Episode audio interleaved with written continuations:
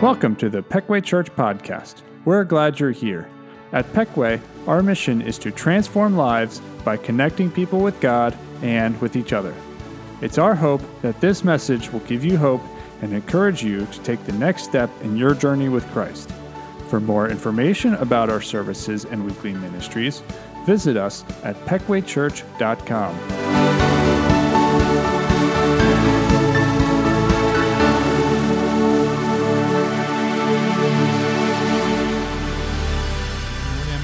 to stand to your feet. 2 Corinthians 3:17 says, "Now the Lord is the Spirit, and where the Spirit of the Lord is, there is freedom.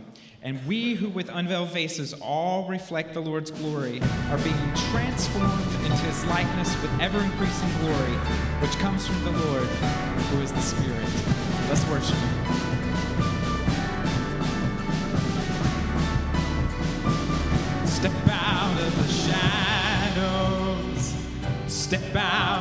Grave, break into the wild, and don't be afraid.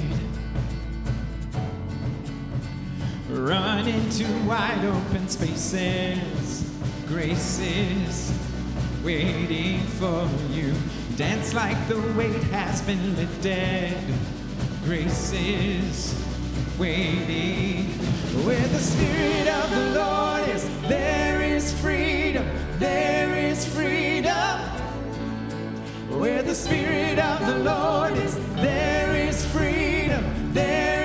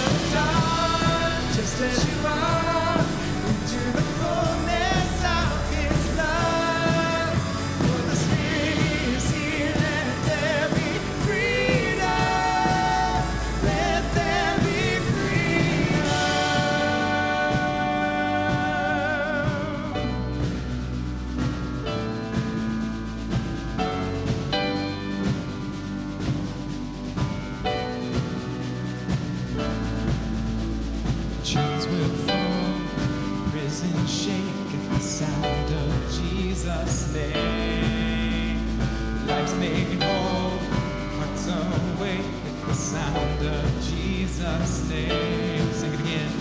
Chains will fall, prison shake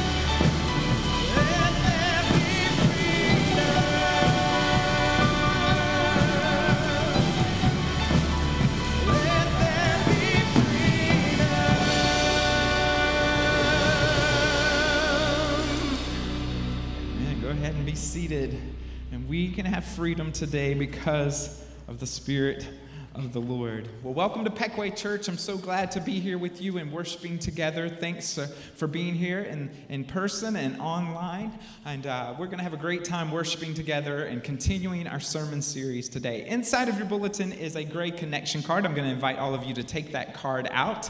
Online, you're going to find a connect link in the chat window there that you can do that digitally as well. Also, if you are a first time guest here with us today, thanks so much for being here.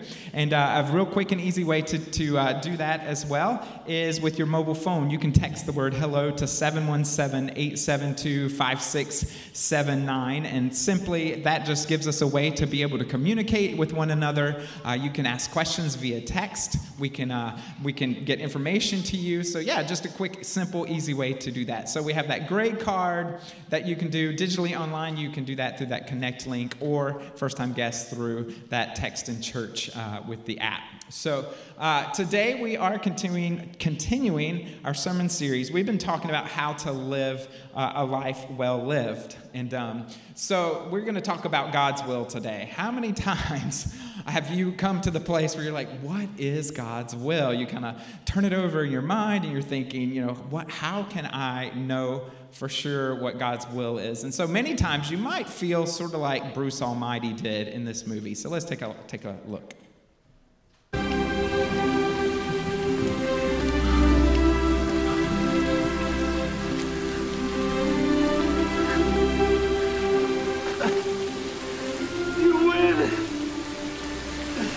I'm done. Please. I don't want to do this anymore. I don't want to be God. I want you to decide what's right for me. I surrender to your will.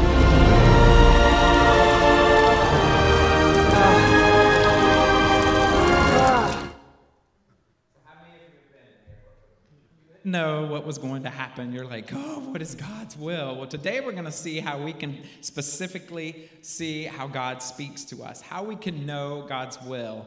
And so, if you've seen this movie, you know actually he, he gets hit by a truck right after that. That's what that light is. But sometimes that's like God's will. Sometimes it just smacks us in the face. And other times it just feels so elusive. So, stay tuned today uh, as we hear from God's word how you can know God's will for your life.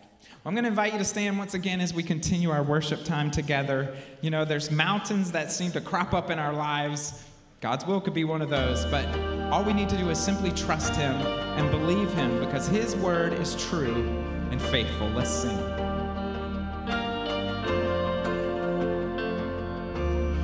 They say this mountain can be moved. They say these chains will never But they don't know you like we do. There is power in your name. We've heard that there is no way through. We've heard the tide will never change they haven't seen what you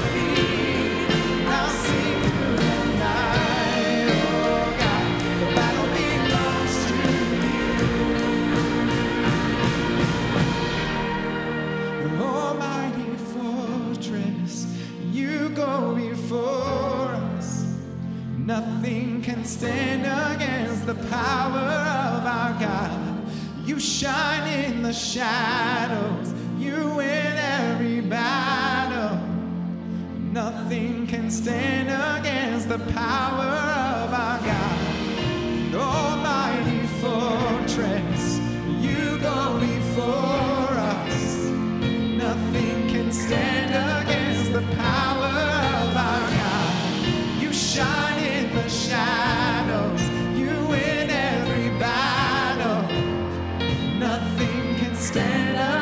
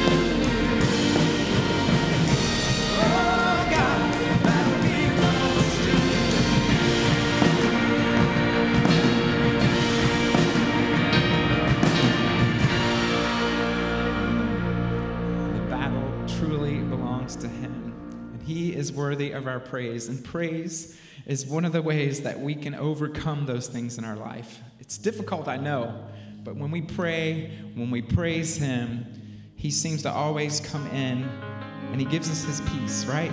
So let's worship Him through that. Worthy of every song we could ever sing worthy of all the praise we could ever bring. Worthy of every breath we could ever breathe. We live for you, Jesus. Jesus, the name above every other name. Jesus, the only one who could ever save. He's worthy of every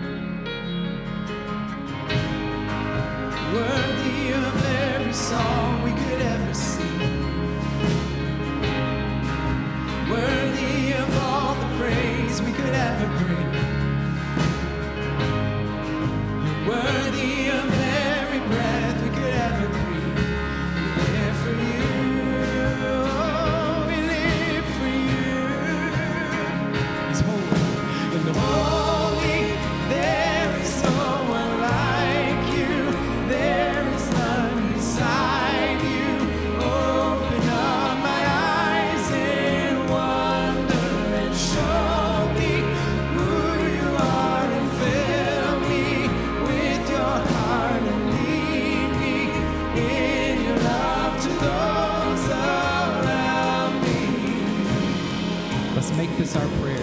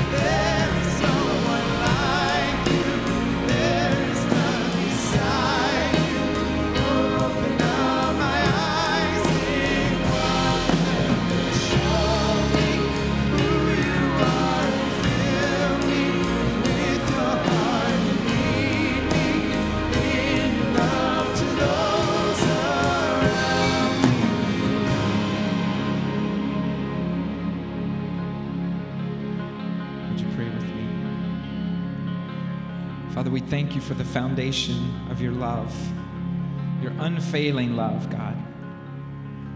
Your love that is better than life.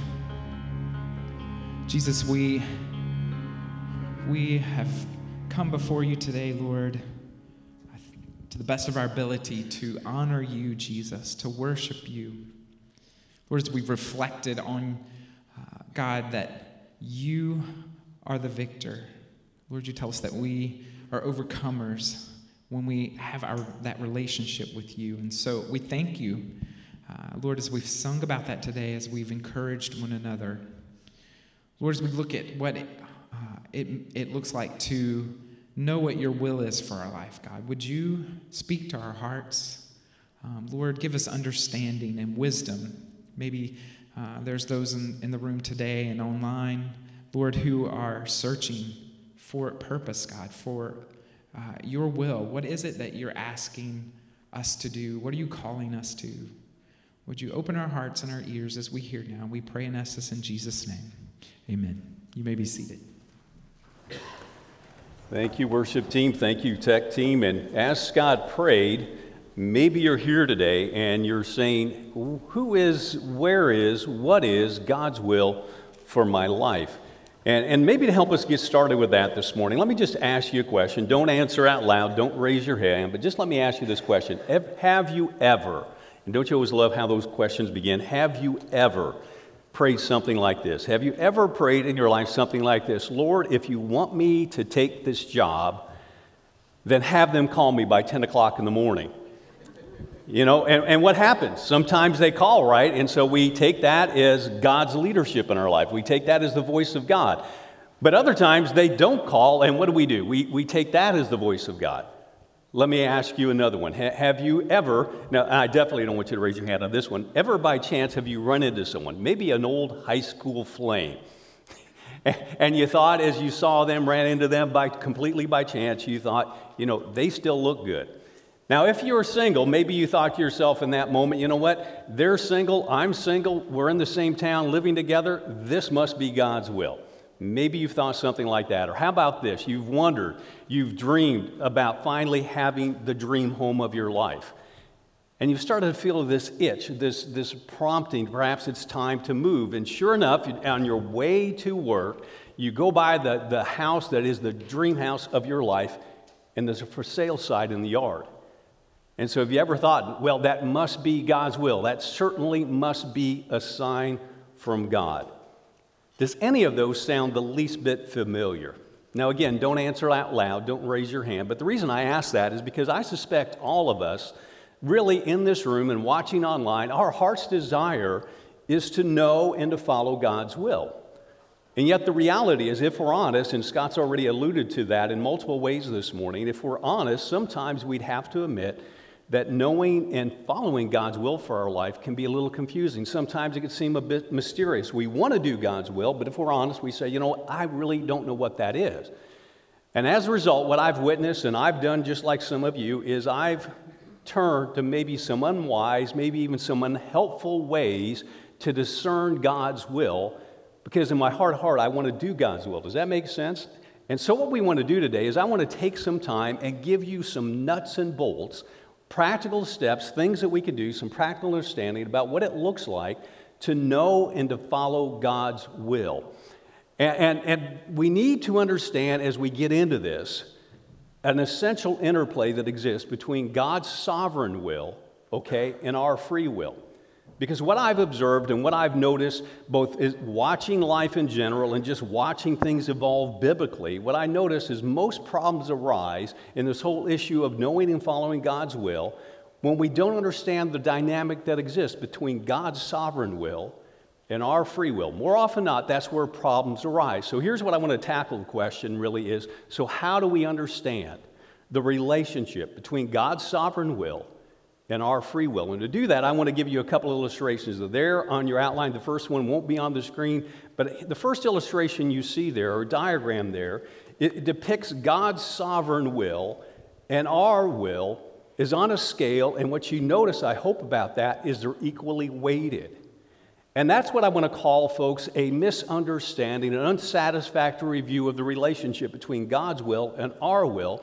Because what that image depiction really represents is that somehow, some way, God's will and our will are, are co equal, co weighted, and therefore they, can, they can't oppose one another. They can't thwart one another in the process of accomplishing what God wants to accomplish. And that's a misdefinition, a misunderstanding, unsatisfactory view. Let me give you a second diagram. The second diagram is on the screen. And what you see here, this, this represents a solution to that first diagram. That's because this one, this diagram, really depicts the biblical understanding of the relationship between God's will and our free will, or what you see there is the area of our responsibility. So let me just walk you through it. The big circle represents God's will, it's all encompassing. But within God's will, there is our free will, that area where God truly gives us freedom to choose, to act, to make decisions. But here's what we need to understand about that that will is very real. It's not an illusion. The other thing is that will, our free will, is limited. That is to say, God has set boundaries, God has set laws in place that controls, if you will, hems in our free will. Yet within those limits, we need to understand we are free moral agents. You say, what does that mean, Jerry? Let me tell you practically what that means. You and I are truly free to act. We are truly free to choose. We are truly free to decide. Specifically, we are truly dis- free to decide whether or not we enter into a relationship with God. We are free to make that choice. So we're free to sin or not sin. We are free to obey or not to obey. We're free to follow or not follow God. We're free to believe or not to believe in God. God has given us, in His sovereign will, that freedom to exercise our will. Now, having said that, I want to say to you closely tied to our free will are the things that God calls us to do, woos us to do, if you will, wants us to do, desires us to do. In other words, within our free will, related to our free will, not within it, but related to our free will, are the things that God wants us to choose, desires us to choose, longs for us to choose, because choosing those things pleases God. It honors God and it blesses our lives. Let me give you one biblical example that I'm sure is going to get everyone's attention. Let's talk about God's will for us and this idea of sexual purity. I want you to notice the verse there in the outline. Paul says this, and I want you to underline this God wants you, okay, underline that. God wants you to be holy and to stay away from sexual sins. Now, notice the phrase again. He wants each of you, underline that, to learn to control your own body in a way that is holy and honorable. Paul writes, Don't use your body for sexual sins like the people who do not know God. Now, twice in that verse, Paul says God wants us. And so, according to Paul, what I want you to understand is God wants us to live a sexually pure life. But you notice what Paul didn't say. He, he doesn't say God forces us to live a sexually pure life. He calls us to it, he, he, he draws us to it, but ultimately he does not force us to do that, which means this. Within God, God's sovereign free will, if you pull that back up again, within God's sovereign will, there is a freedom that He gives us that in that freedom we could actually be free to not do what God wants us to do. We are free to not to go against what God wants for us and from us. Does that make sense? That's what we need to understand about this relationship. So given that interplay between God's sovereign will and our free will, the question I want to ask this morning is so how does God lead us? How does God guide us? And to help answer that question, I want you to become a participant in this. I want you to draw a circle inside the big circle. And Cam, you can put that up there. And I want it to be as close to the outside edge as possible without going outside it.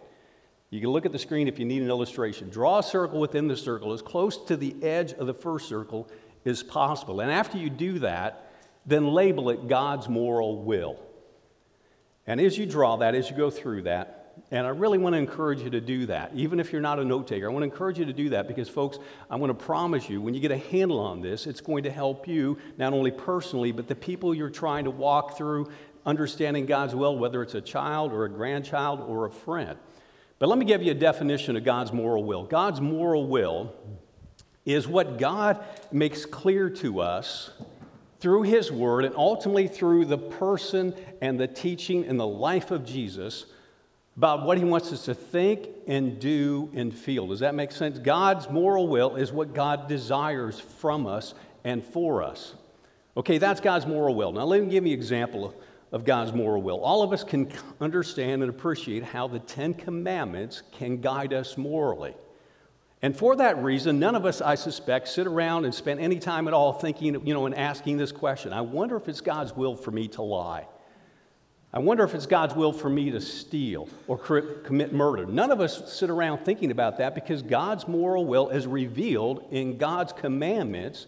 Make it clear that the answer to each of the ones, those questions is no. God doesn't want us to do that. And you go, okay, I get that, Jerry, but what about the rest of life? I mean, does God's moral will have anything else to say to us about the other realms of life? For example, what does God's moral will have to say to us about deciding to accept or reject a job offer? I mean, beyond the fact, and we all can go there and we logically go there, I mean, uh, you know, beyond the fact that we know if the job asks us to lie or steal or maybe be a hitman, so commit murder, God's moral will will tell us not to do that. But beyond that, does God's moral will have anything to say to us? Can it give us any direction about knowing God's will for our life beyond those kind of ethical considerations? Well, let's play it out and find out. I want you to imagine for a second that this job that we're talking about is a job that requires you to travel. And maybe you're there right now, or maybe you need to imagine, like I do a few decades back, but I want you to imagine that this job offer comes to you and you're married and you have young children at home. And I want you to imagine that this job offer comes and it requires you to travel a lot, especially even on weekends. And your already strained marriage, your no would be fractured, if not destroyed, if you accepted the job.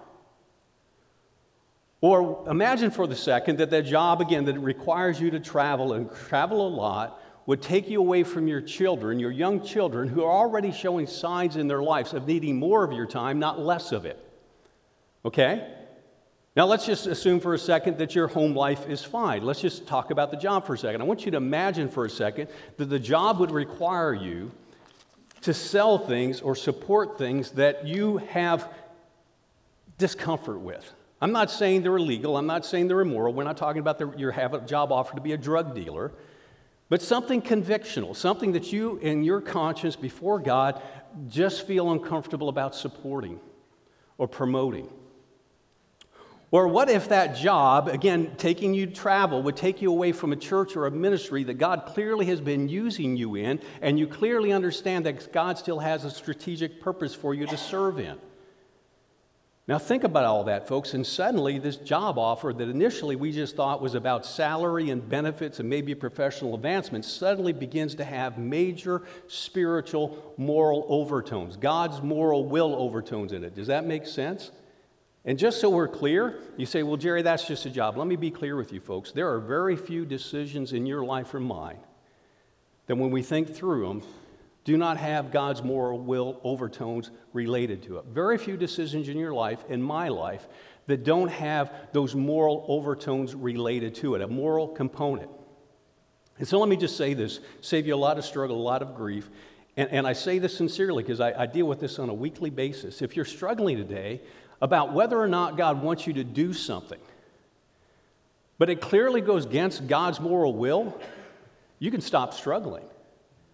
Because God's will will never, ever violate His moral law, as it's revealed to us in His Word. God will never do that. And so at that point, you might be asking, going, fair enough, Jerry, I get that, but does God ever make His specific will in a situation known for me? Does God ever reveal a specific will beyond his moral will? Well, let me answer that by saying this first. I'm going to come at it in two ways. First, let me say this to you. Remember and hold on to this principle 90% of God's will for your life involves his moral law. In other words, 99, in fact, I'd say 99%, that's why we draw that circle as close as we did to the edge. 99% of the questions you and I ask about what is God's will for my life is answered in that moral will circle. Does that make sense? 99% of it. And so we don't, as I said, have to sit around and ask, should I or shouldn't I do it? We're, we do not have to sit around and wait for God to have a specific word because God has already spoken in His moral will, in His, in his word about what we should do. Let me give you an example of that. Let me go back to the very beginning of creation, the very beginning of humanity. And we all know this story. You know, at least we're familiar with it, we've heard about it. God created Adam and Eve and he put him in the garden. What did he say? Let me read it for you. Sarah and Yahweh. He said, You are free to eat from any tree in the garden, but you must not eat from the tree of knowledge of good and evil. Now, let me explain something. And most of us already realize it. You're already where I was taking you. And that is, folks, in that one statement, God did two things. First, he expressed his moral will for Adam and Eve. The second thing God did is he expressed the freedom that he was giving Adam and Eve. Let me play it out for you. For example, the first day of the rest of their life, literally, Adam says to Eve, I'm hungry. So she says, Go out and get something to eat. He says, What should I get? She goes, I don't know, go get something. So he goes out and he sees a strawberry patch and he picks some of the strawberries and brings it back to Eve. Now, let me ask you a question Can they eat those strawberries? Absolutely. You know why? Because they didn't come from the tree of knowledge of good and evil. And, and would the same thing hold true if he found blueberries? And what about gooseberries? What about peaches? What about apples? What, what, about pears? Folks, anything that didn't come from the tree of good and evil, God said you are free to eat. So they didn't have to agonize. He didn't ha- Eve didn't have to say to Adam, now we don't want to tick God off. So, honey, before I bake these up, before I put these on the table, you go ask God if it's okay for us to eat these. See, God had already spoken. So, within God's moral will that He expressed to them, there was incredible freedom for them to choose, for them to act. Does that make sense? Now, let's go back to our illustration of the job. So, we understand from God's moral will, folks, that if we were to choose a career, if we receive a job offer, if we would even consider it, that job offer should and, in fact, must honor the shape that God has given us that we talked about last week. In other words, it ought to honor the spiritual gifts, the, the heart, the passions, the abilities, the personality experience God given those to us because He wouldn't want us to waste them. He wants us to steward them. We know that from God's moral law. We also know from God's moral law, the Ten Commandments, for just one example, that God would not want us to ever take a job that would have us compromise ourselves ethically or morally or spiritually. And if that job offer would involve that, we would have to turn it down. And again, given the illustration I did specifically about the family in this case, if our marriage is stressed, if our kids are lacking our attention and need more of our attention, then the idea that we would accept a job that would move us away and not honor our marriage and not honor our family clearly would be outside God's moral will. Does that make sense? But here's what we need to understand. Folks, after we check those boxes off, there could be hundreds of jobs that we could say yes to, maybe even thousands. Because inside God's moral will, folks, there is incredible freedom. That is part of what God has gifted us with this, this free will. But again, I know where some of you are going. You're smart, you're intelligent people, you're thinkers. And so some of you are saying, okay, Jerry, fair enough, fair enough, I get that. But what if we have a green moral light on all those things, but we still want to know if God might have a specific will and a specific word for us beyond his moral will. I mean, can we ever know that God has a specific word for us, a specific will for our lives? And the answer to that question is absolutely yes. Sometimes. Again, remember 99% of life is uh, those questions of what does God will for me is answered in his moral will. But within that moral will, there are times, there are directions that God would give us. I mean, some of you are going, so Jerry, is there ever a time in, in, in, my life where God will speak specifically like, you know, Mary Jane, dump Bill, you know, buy, buy the truck over the, the Prius? You know, is there times like that? Can I count on that? Yes, you can, at times. But the reality is, folks, much of God's will is revealed to us in his moral will. And I say that and I stress that, and I've said it repeatedly because I see people all the time either don't take the time to discover God's moral will, know God's moral will, or they want to ignore it. I tell you, I've told you before, I, one the, I, first time I learned that, I was only Christian for a couple years. I was a resident assistant at a college, and I remember a student coming to me and saying, I know God's moral will says I shouldn't sleep with my girlfriend, but we've prayed about it, and he said it's okay. You see what they did? I'm going to ignore the moral will and I'm going to look for specific will. And, folks, that's dangerous because God's specific will will never violate his moral will. What God has already said through his word. Let me give just a couple examples of how God speaks specifically to us at times in specific situations. Take a few examples of this. This promise from God I will instruct you and teach you in the way you should go, I will counsel you and watch over you.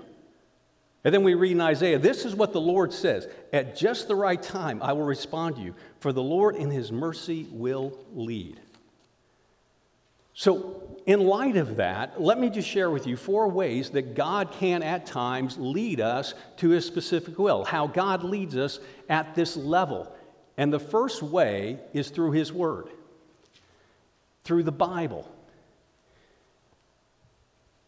You see, not only does the Bible give us God's moral will, it also gives us life wisdom and principles and, and, lessons to help us not only know God's will, but to follow God's will, His specific will. But having said that, let me please and hear me say this that if we are going to benefit from not only that moral will, but that, that, those, those, that moral will that's revealed to us, like thou shalt not commit murder, but also those life principles and life examples, folks, we must read the Bible systematically.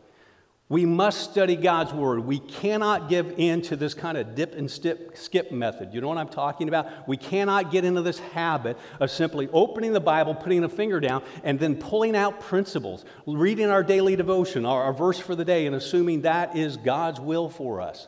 Now, God might use that. We'll talk about that in a second, folks, but we need to read the Bible systematically. Otherwise, we end up with results like a guy I heard about. This man wanted to know God's will. He was desiring to know God's will. So he, he kind of he decided he would just simply open his Bible, put his finger down, and whatever he put his finger to, that would be God's word for him. That would be God's will for his life. And he did that. And he read, Judas went out and hanged himself. And I was going, I don't like that. You know, best out of three, I'm not sure I like that. So he tried it again. And he opened up his Bible, closed it, opened it up again, put his finger down, and then he read this. He, he just he read, Go thou and do likewise.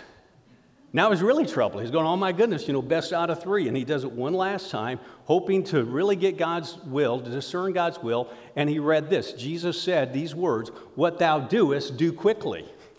Now, folks, that's the kind of results we get when we play Bible roulette. When we come to the Bible and we just kind of flippantly kind of come to it and just begin to proof text and pull out statements and pull out verses and, and hope and make them apply to our lives. That's not the way we should do it. When we're turning to God's will, in God's Word, looking for God's will, we need to read the Bible systematically. In other words, we need to follow Paul's counsel to Timothy when he wrote this. It's there on your outline. All Scripture is inspired by God and useful to teach us what is true and to make us realize what is wrong in our lives. It corrects us when we are wrong, it teaches us to do what is right. God uses it to prepare and equip His people to do every good work. In other words, folks, when you and I are seeking to know God's will and certainly His specific will, the question we need to ask is what does the Bible say? And when I say, what does the Bible say, I want to encourage you, maybe you need to write this down in your margin. That doesn't mean one verse, that doesn't mean a proof text. We can make the Bible say anything we want it to say when we begin to proof text, when we begin to pull verses out of context. No, what you're saying is, I, am trying to make a decision about my career. And so we, we try to understand from Genesis to Revelation everything God's Word has to say on this subject. You say, that sounds like a lot of work. Yes, but it's your life. It's important. It's worth the work.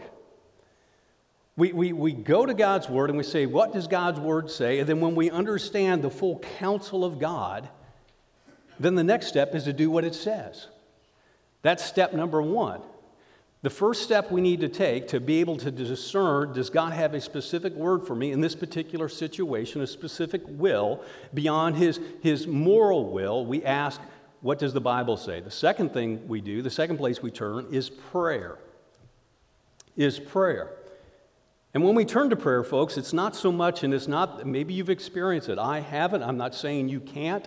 But typically, the way God speaks to us in prayer isn't audible voices, it's through impressions. It's through laying things on our hearts and our minds. It's by giving us insights and promptings. And that's the idea that, that the psalmist is getting at in Psalm 46:10 when it says this, be quiet and know that I am God. And I want you to underline that phrase, be quiet, because what that means is to cease, to be still. In other words, we carve out time to wait before God and to listen for what God might want to say to us. And then to be okay if God chooses in that moment not to speak.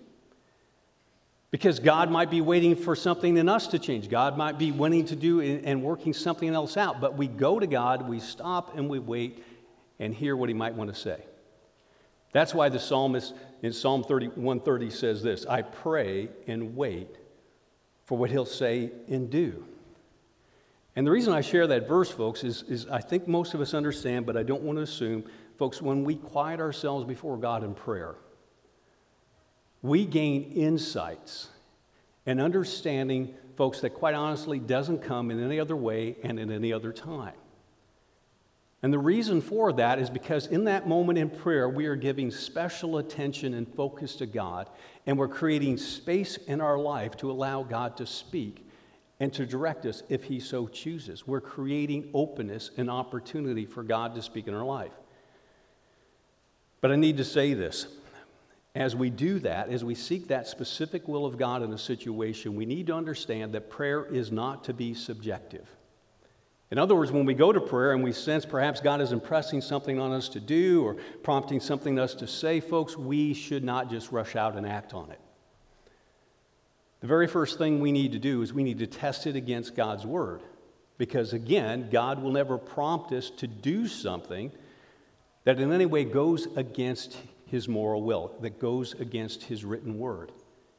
And so, again, I give you a principle you can bank on, and I encourage you to bank on it, folks. If you sense being you're prompted or being impressed to do something that goes against God's word, I can guarantee you this it's not God prompting you. Because God will never prompt you to do anything that will violate his moral will for your life or mine. He will never prompt us to do something validate uh, violate what is already laid out for us in His Word. But God, if we feel prompted in what we're feeling prompted to do, and we test against God's Word, and to no way can we sense it's violating God's Word, I would encourage you to pay attention to it, to tune into it, to begin to wait and apply the other two tests I'm going to share with you, the two, and wait for God's further leadership and confirmation, because God Himself said this. Take a look at the next verse. If only you had listened I would have told you what's in my heart. I'd have told you what I'm thinking. I called, but you refuse to listen. Let me give you a third way God reveals and can reveal his specific will to us, and that is through circumstances. Now, again, those of you who've been tracking and paying attention and listening, you say, now, wait a minute, Jerry, you started off making jokes about, you know, phone calls and, and for sale signs and running into old flames. Yes, I did. And the reason why is because, as I said, we all fall prey to that in unhealthy and unhelpful ways. But having said that, guess what? God does, in times and in certain situations, use circumstances to steer us in a new direction, or perhaps to confirm that the direction that we're going is the direction He wants us to continue to go. That's why we read this in the book of Acts. It said, Next, Paul and Silas traveled through the area of Phrygia and Galatia. Because now notice this phrase, this is just an interesting phrase, because the Holy Spirit had prevented them from preaching the word in the province of Asia at that time. But it doesn't stop there. Then, coming to the border of Mysia, they, they, they headed north for the province of Bithynia. But again, the Spirit of Jesus didn't allow them to go there. So instead, they went on through Mysia to the seaport of Troas. Now, folks, you can study the book of Acts and the letters of Paul till the cows come home, so to speak. And you're never going to find and discover what happened. So we do not know, you know, was a bridge washed out? Was there civil unrest in the area? We do not know. We are not told, but here's what we are told. Paul and Timothy, with the insight of hindsight, perceived that that was God's Holy Spirit preventing them from going and preaching in the province of Asia and Bithynia. They understood God was using circumstances in their lives to guide them and direct them.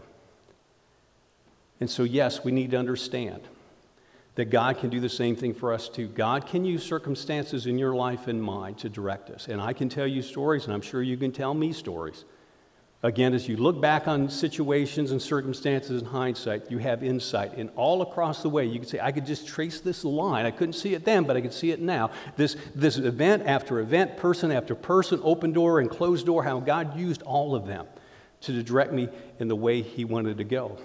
But having said that, I need to say this, just like I did with prayer and, and this whole sense of prompting. We need to be careful we need to be careful. We need to use wisdom, folks, because we uh, will make a major mistake if we assume that every circumstance that comes down the pike is God ordained and God directed. We'll make serious mistakes if every circumstance we think is caused by God, particularly, especially when it seems to point us in the direction that we want to go. Because all of us can so easily, myself included, begin to look at those and see what we want to see. And so, just like we do in prayer, we need to come to circumstances and we need to ask once again is God's word affirming and confirming what I am understanding about the circumstance, about the situation? Because just like with prayer, God will never, ever use a circumstance to guide us in a direction, lead us in a direction that will violate his moral will. He will never, ever do it.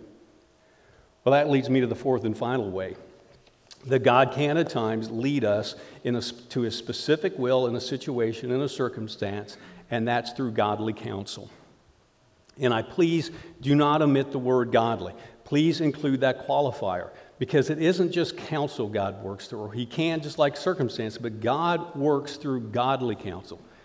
And I didn't even say Christian counsel. I said godly counsel. You say, what's the difference? I'll tell you what the difference is. Godly counsel begins and ends with this. Let's look at what God's word has to say about this.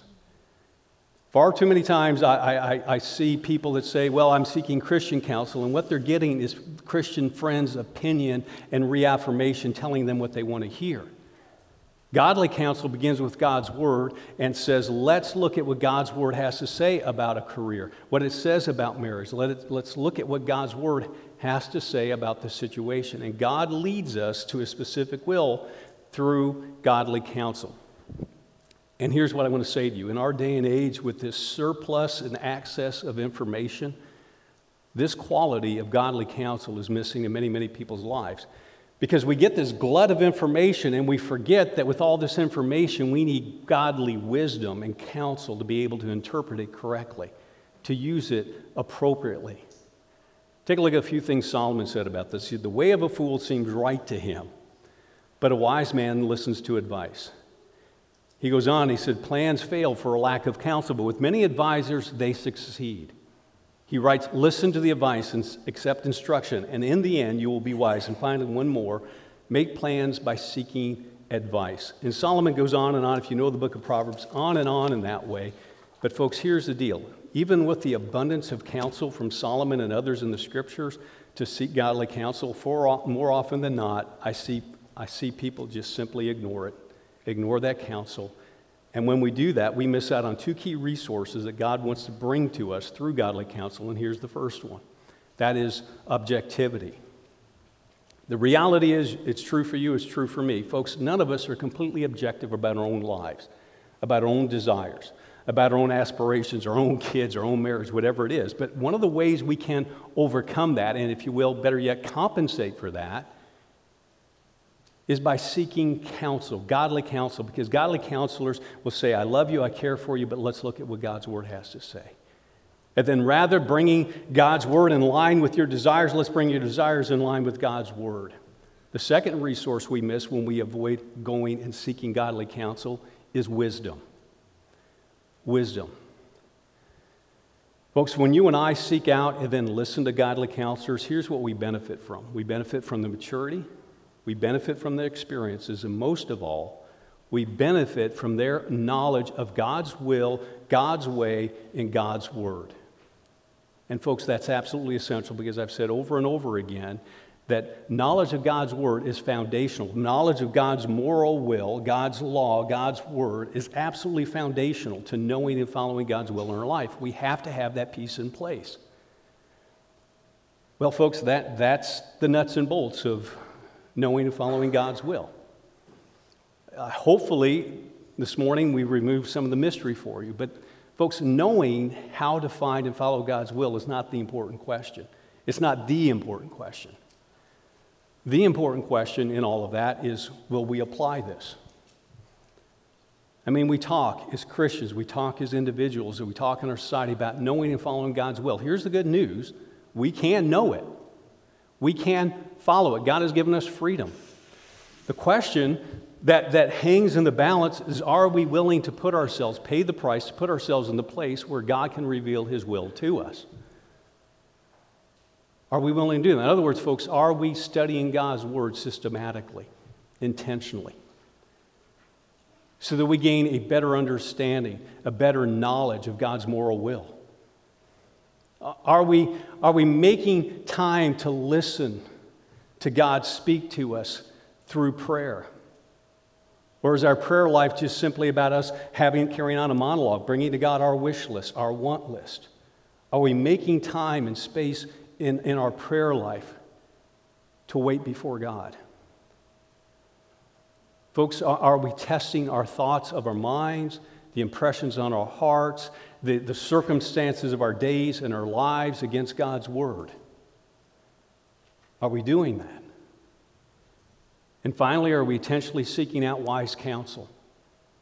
Not just people that will tell us what we want to hear, not just people that affirm our position. Are we truly seeking out men and women who know God's word, know God's way, and say, Help me understand, help me bring my life in line with God's word and God's way? Can I ask you an honest question based on research? Are we making even five minutes a day to do that? The research of Barna, the research of Lifeway, says most of us as Christians aren't. And so I want to encourage you folks, instead of spending so much time and energy asking ourselves and asking others, why isn't God's making his will for my life clear?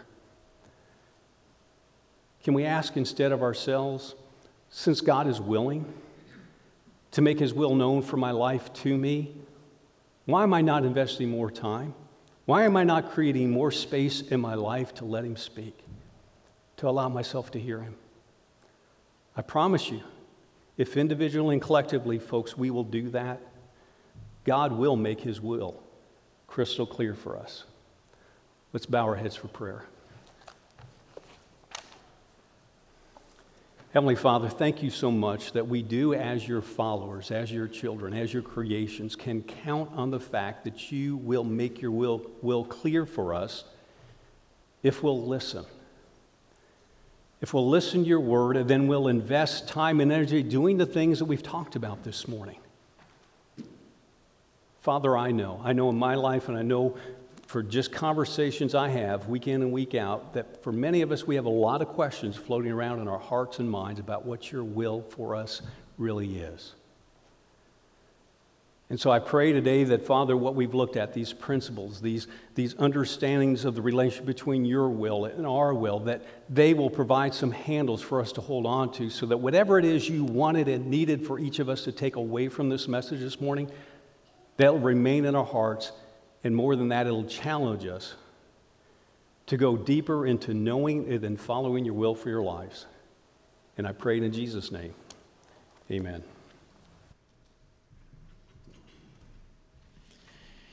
Thank you, Jerry, for today's message. And uh, in light of today's theme, I wanted to encourage us to uh, do one of two things, or maybe both, and that is um, to, to lean into those people that you have around you that give godly advice, godly wisdom. And many times that can be our small groups. And uh, you might be saying, Well, I'm not in a small group. And I'm glad you said that because I want to invite you to do that. Out in the foyer this morning, uh, there is a tall table um, with a sign up sheet for our upcoming 40 days of community. And there are going to be small groups that are available for that. So maybe you're struggling with what God's will is for your life and you don't have those people in your life. When we get to be a part of those groups, um, we're getting all of those things that, that Jerry talked about this morning of how God uh, reveals his will to us through the Bible. And obviously, you're going to be going through a study together and that we're going to hear messages on where God is going to be speaking to us. We're praying together in those groups. Um, we don't always get to do that here in church, right? In the smaller group, you'll have that opportunity to do that. And then you can bring those circumstances. Once we learn that these people love us and that they want the best for us and we want what God wants for us, then they're able to help us see um, those things and that then we receive that godly counsel. So I want to encourage you today to check out that table um, and you can do that there. Also on your card, there's some places there. Maybe you made a decision today um, you want to maybe know how you can grow deeper in your faith. You can check that there, or um, different ways that you can serve. All kinds of things on that card are available to you this morning. So I'll ask our host to also put that uh, the connect card back in the chat there, and uh, you can do that through that as well. I appreciate your attention this morning. It's been great worshiping with you, and I look forward to doing it again next week. So I invite you back, and I hope you have a great rest of your day. Thanks.